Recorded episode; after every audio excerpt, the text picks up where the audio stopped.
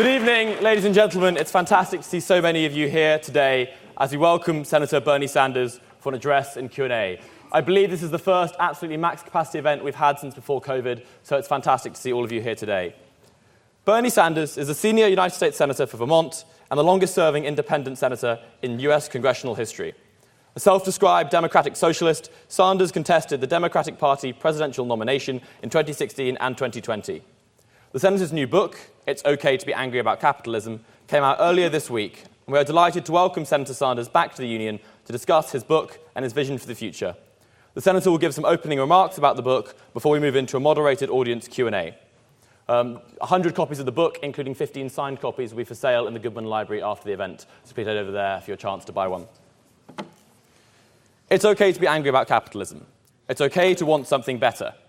Bernie Sanders takes on the 1% and calls out a system that is rigged against the rest of us, where a handful of oligarchs have never had it so good, with more money than they could ever spend in a thousand lifetimes, yet the majority struggles to survive, where a decent standard of living for all seems an impossible dream. How can we accept that three billionaires control more wealth than the bottom half of our society? That our political system allows the super rich to buy elections? Or that our energy system rewards the people causing the climate crisis? How much longer can it go on? We must demand change and here is where change begins. It's okay to be angry about capitalism presents a vision of what could, would be possible if a political revolution took place. If we would finally recognize that economic rights are human rights and work to create a society that provides them. This isn't some utopian, utopian fantasy, this is a democracy as we should know it. Is it really too much to ask? Ladies and gentlemen, please join me in welcoming Senator Bernie Sanders.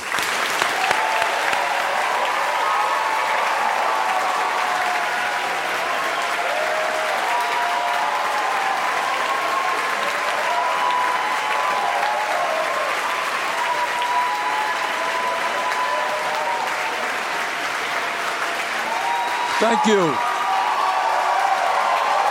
Thank you. Uh, thank you for inviting me uh, to be with you. Um, and uh, I want to take a, a, little bit of time to tell you what the book is about.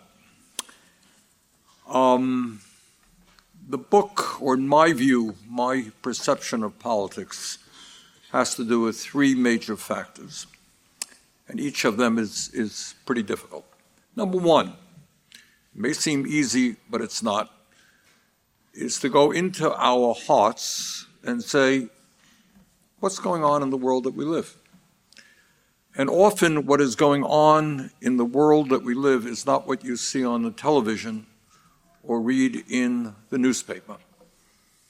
Quite the contrary in my country, and obviously I'm a lot more familiar with the economics and politics of the United States than the UK, but in my country today, over 60% of the American people live paycheck to paycheck. Do you all know what that means, paycheck to paycheck? My brother, who is here someplace, and I grew up in a family uh, that lived paycheck to paycheck. And what it means in America today is that people go out and they work, and often they work hard, and often they work long hours. But at the end of that week, when they get their paycheck, there is nothing left. And if during that week their automobile breaks down, they may not have the money to get the car fixed and get to work. If you can't get to work, you get fired, and then you have no income. Unlike the UK, we do not have a national healthcare system. And if somebody gets sick, the medical bill may be very high. And people then living paycheck to paycheck have to decide literally whether they go to the doctor or they take their kids to the doctor or not. And we have some 500,000 Americans every year who go bankrupt with medically related bills. And if somebody ends up in the hospital, and gets a bill for $100,000, many people can't pay that off and they go bankrupt as a result. In America, rents are going up for working people in many communities throughout the country. And if you're paying a certain amount and you're just getting by and your landlord says, well, sorry, we've got to raise your rent by 25%, well, you can't afford it. What do you do? Well, you have to move, go from one apartment to another, and what happens to your child who is in school in the neighborhood? Well, your child has got to get up, got to go into a new school, readjust, and it's kind of hard on the child. Living paycheck to paycheck today, whether it's the UK or the United States, is enormously stressful. And one of the points we make in the book, which we do not talk about often enough, in America, our life expectancy, you know, when you talk about what is our goal as human beings, what do we all want to do? And by and large, most of us want to live long and happy and productive lives, right? Nobody wants to die young. Nobody, you know, wants to sit in front of a TV set their entire lives. Nobody wants to be miserable. Some of us are, but that's not what we want. We want long, happy, and productive lives. But in my country right now, and this is before COVID, COVID has taken its terrible toll all over the world. We've lost over a million Americans. Before COVID, life expectancy in the United States was less than in most other industrialized countries. And in many parts of America, life expectancy before COVID has gone down. Why is that? Well, what the doctors tell us is that people are dying from diseases of despair. You all know what that means? Anybody know what that means? What diseases of despair are about has everything to do with hopelessness. So if somebody had a good job, so you worked in a factory and you're making good wages, and that factory shuts down, maybe it goes to China, maybe it just shuts down for whatever reason, and you get another job at half or two thirds of the wages. If you can't afford health care, if you can't afford to send your kid to college, if you are worried that your children, and by and large in the United States today, in general, the younger generation will have a lower standard of living than their parents. And you look around and you say, my life is going nowhere. My kids' lives may be worse than my life. I am going to take to the bottle. I'm going to drink a lot. So we see a whole lot of people becoming addicted to alcohol, become alcoholics. We are seeing ferocious, horrendous numbers in terms of drugs in the United States. We lost over a hundred thousand Americans last year from overdoses. And addiction in the United States is a very, very serious problem, which we are struggling now to figure out how to deal with. And in addition to drug addiction and alcohol addiction and tobacco addiction, we are looking at increases in suicide and suicidal ideation. And COVID has, for a variety of reasons, made a bad situation much worse. But it was there even before COVID. So in the midst of an economy in which we are seeing working class families struggling and over 60% living paycheck to paycheck, we are also seeing another phenomenon. And that is the people on top in the United States have never ever had it so good. There is today more income and wealth inequality in America today than has ever existed before. Now, we don't talk about it a lot. And one of the points of this book is not just to talk about those issues, but to try to explain why we don't talk about those issues. Because maybe the major crisis that we face is not all the crises we know, but the fact that we're not dealing with the crisis. We're shoving them aside for particular reasons. In any case, in America today, quite unbelievably, I think, and outrageously, three people own more wealth than the bottom half of American society. The top 1% owns more wealth than the bottom 92%. when I was growing up a few years ago in America, you know, George Washington's time, George and I worked together. Uh, CEOs, you know, there's nothing new about the fact that the owners of companies make more money than their workers. Nothing new. That's always been the case. But back then, 70, 80 years ago, the gap between the CEO, the head of the company, and the worker was about 20 to 1. The guy who ran the company made 20 times more money than the average worker.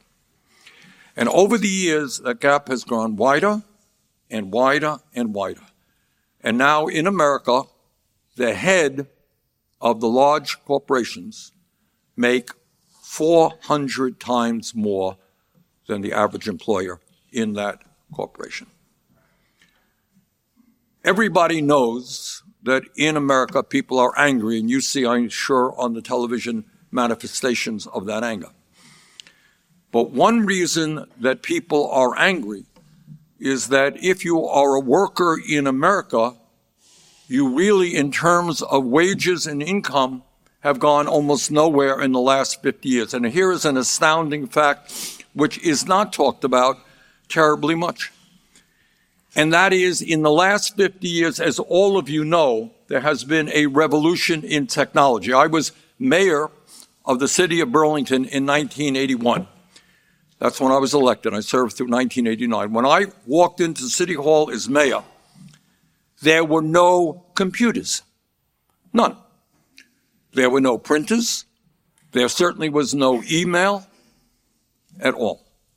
So there has been a revolution over the last 40, 50 years in technology, which has made every worker in the United States and the UK significantly more productive. And yet, despite that increase in productivity, today, the weekly wage for the average American worker in inflation adjusted dollars is less than it was 50 years ago. Got that? Great increase in productivity in real inflation accounted for dollars. People are earning less. There was a study done by the RAND Corporation, which is certainly not a left wing group. And what they said is that over the last 50 years in America, there has been a 50, 50 trillion dollar redistribution of wealth from the bottom 90% to the top 1%. So what we are looking at is a country in which the people on top have never had it so good. The middle class is shrinking. The working class is struggling. And at the bottom of the ladder, we have in America today over 500,000 people who are homeless. In America today, and this book has a whole chapter on healthcare, and I hope you study it because I understand very well that the NHS here is having its problems. And some people are looking to the United States as perhaps a solution to the problems. My strong suggestion is that is the wrong place to look.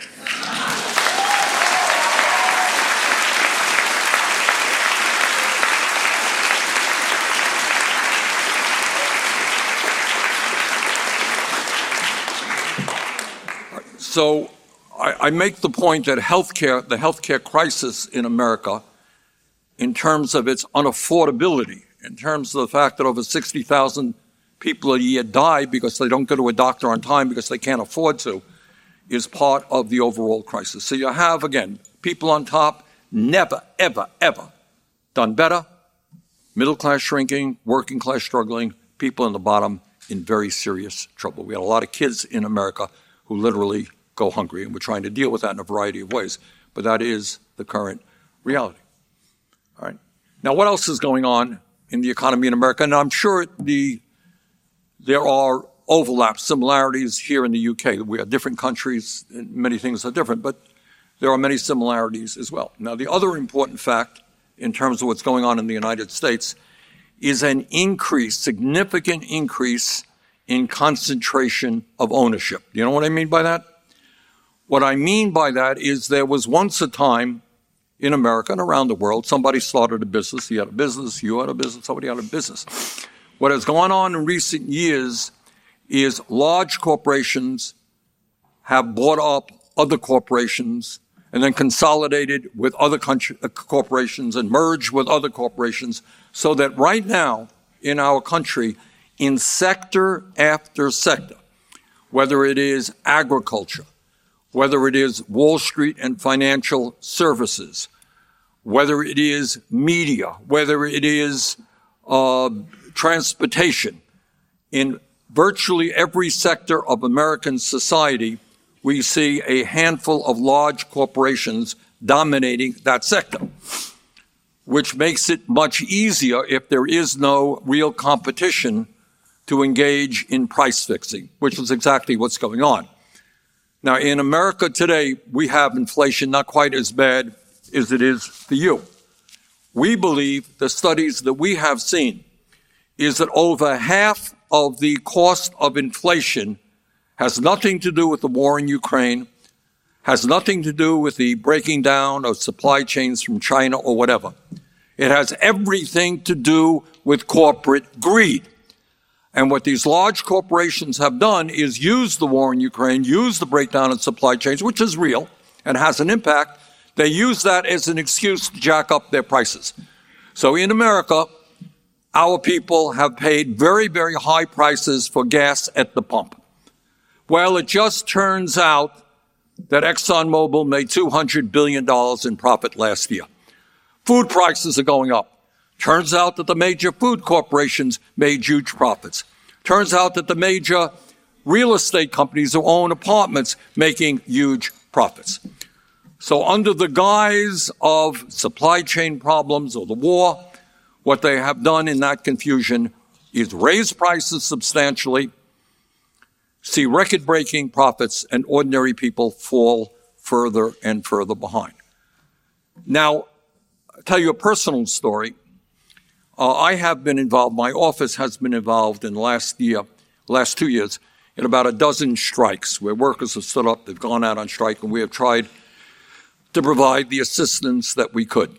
And sometimes we have been helpful.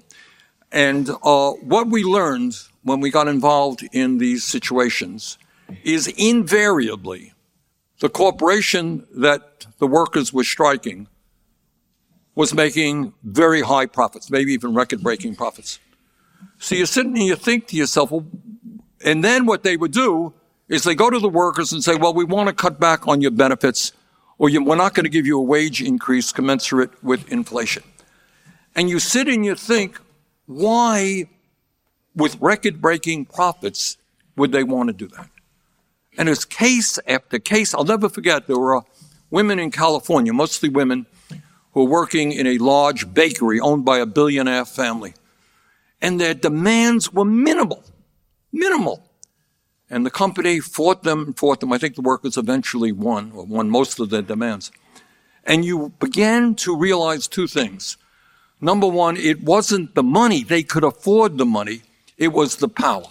It was telling workers in a union, you think if you stand up and you oppose me, you're going to get something. Got news for you. I got the power. You don't.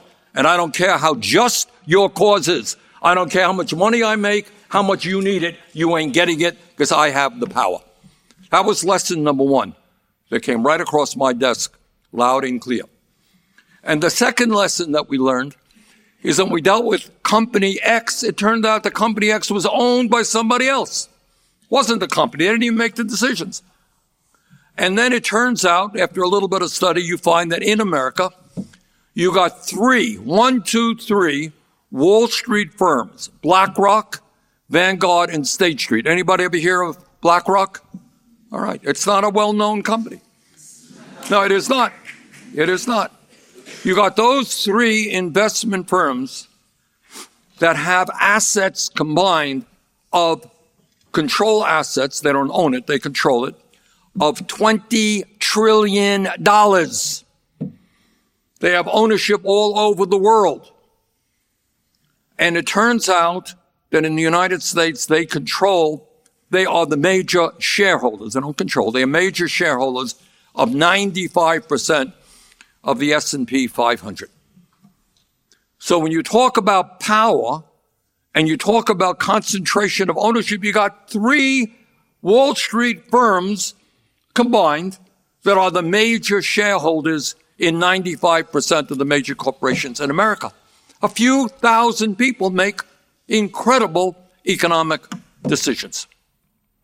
So that's concentration of ownership.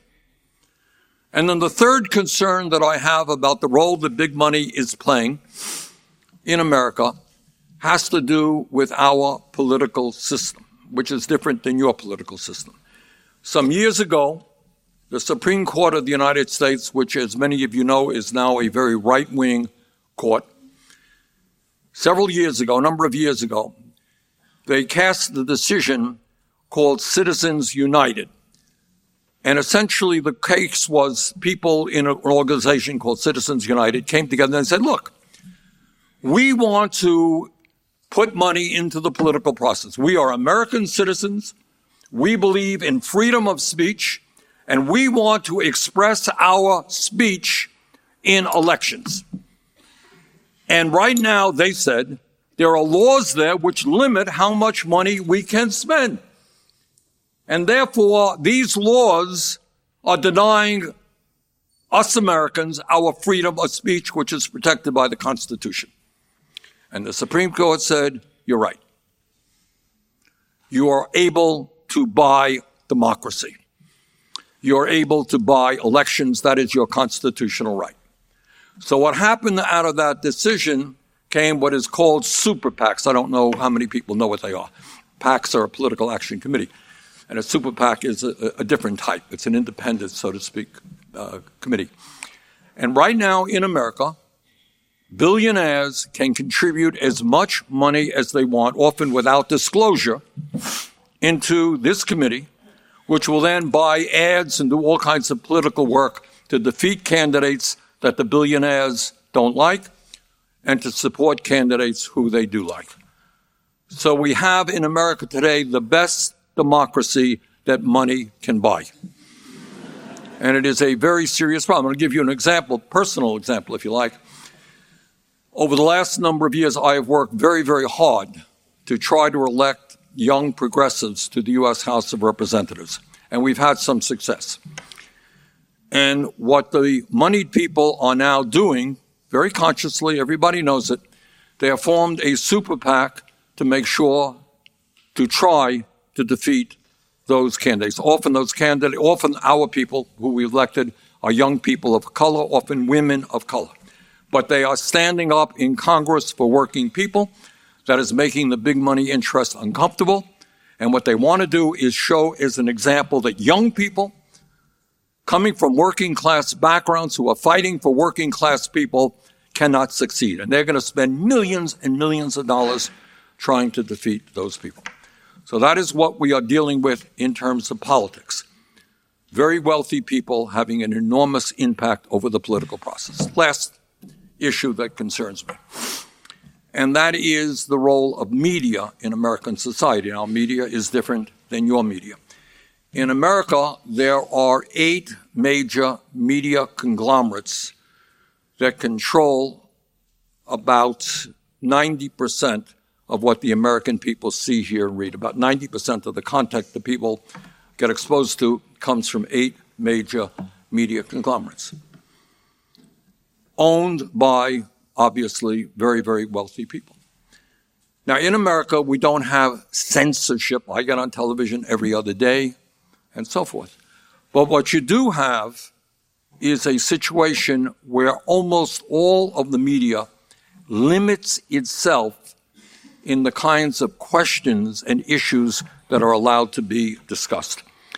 And one of the points that we make early in the book, that I make early in the book, is what real politics is as opposed to media politics. And I want you all to appreciate that. Media politics has to do with polling, it has to do with gossip, it has to do this person doesn't like this person, and this person is upset about this. And look at the dumb thing that member of Congress said. That doesn't mean anything to anybody. The real issues, i.e., what is happening to working people and why, they are almost never discussed. And they're never discussed because the people who own the society really don't want that discussion to take place. Do you think the billionaire class, the ruling class of America, wants a discussion on the grotesque level of income and wealth inequality? Do they want a discussion as to why so many of our people are living paycheck to paycheck? Do they want a discussion as to why in America we spend twice as much per capita on health care as you do and any other major nation on earth, and yet we have 85 million people uninsured and underinsured? You think they want that discussion? They don't. So politics then becomes like a, a reality TV show. It's gossip, it's humor, it's stupidity, it's a lot of things, but it is not a substantive discussion about the issues facing the American people. The book not only deals with those issues, it then says, okay, where do we want to go? Because politics is not only understanding about where we are today, equally important, it is having a vision for the future that goes beyond tomorrow. So we are in a world today, in major nations like the United States and the UK, we have extraordinary wealth.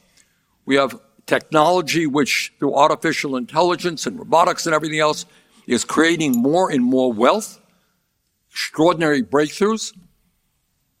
The question that we should be asking ourselves is not whether we cut programs, is not whether we deny workers the income that they need.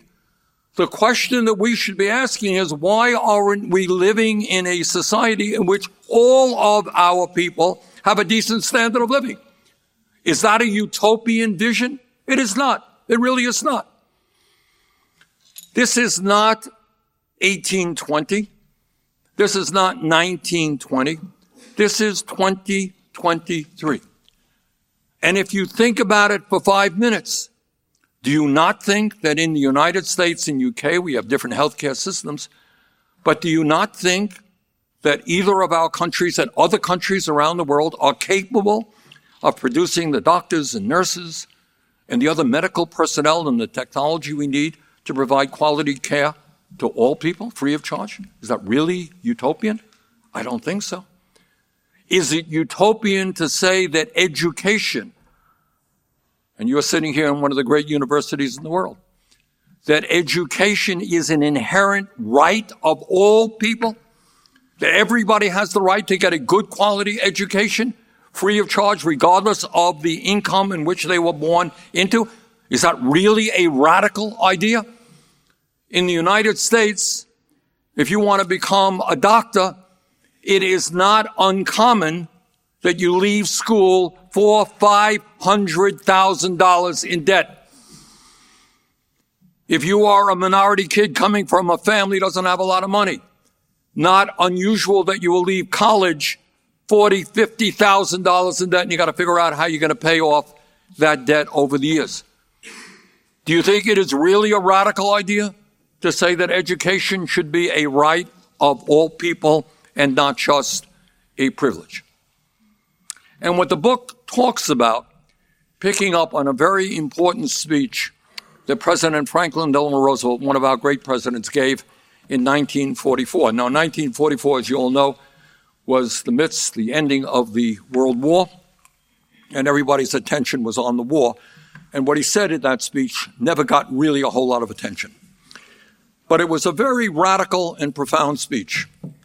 And what he said, and I'm obviously paraphrasing him, what he said was, we in America are very proud of our political system.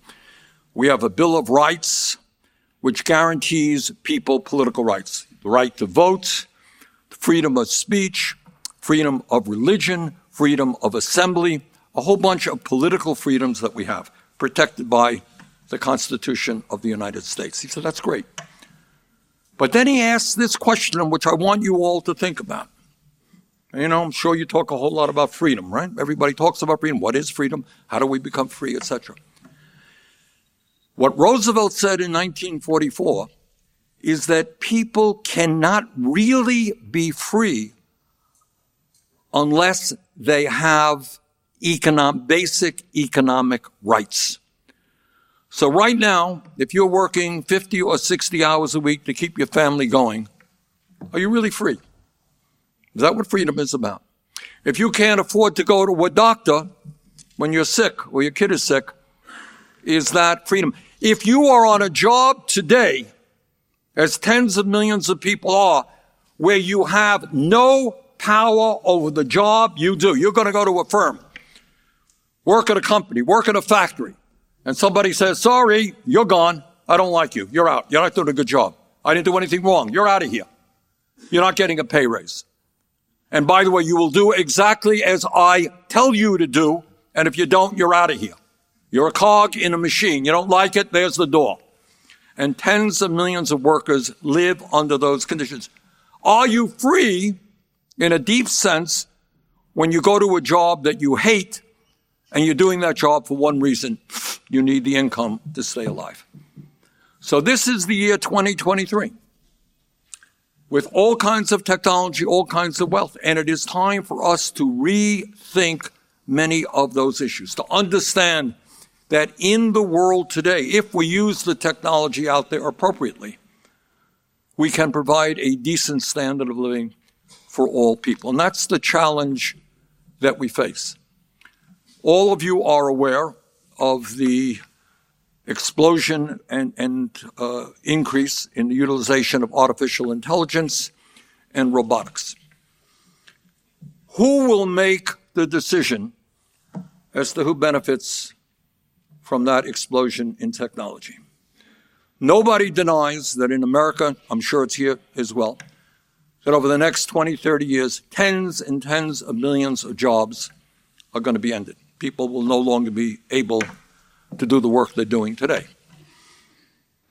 Who makes that decision and what happens to those workers who are displaced? So if a, uh, if a robot comes in and does your job, does that mean it's really good news because your work week is going to go down from 40 or 50 hours down to 20 hours? Are you going to benefit from that? Or do the people who own the technology be the only beneficiaries of that? Where is that discussion? Who makes those decisions? So, what the book ultimately is about is creating a vibrant democracy where workers have a say in the future of this country, which is certainly not the case right now. All right, I've talked probably longer than I meant to. Um, I think I raised one or two issues. Uh, and I would be um, more than happy to take questions. I'm not sure how we should proceed here, but uh, uh, thank you.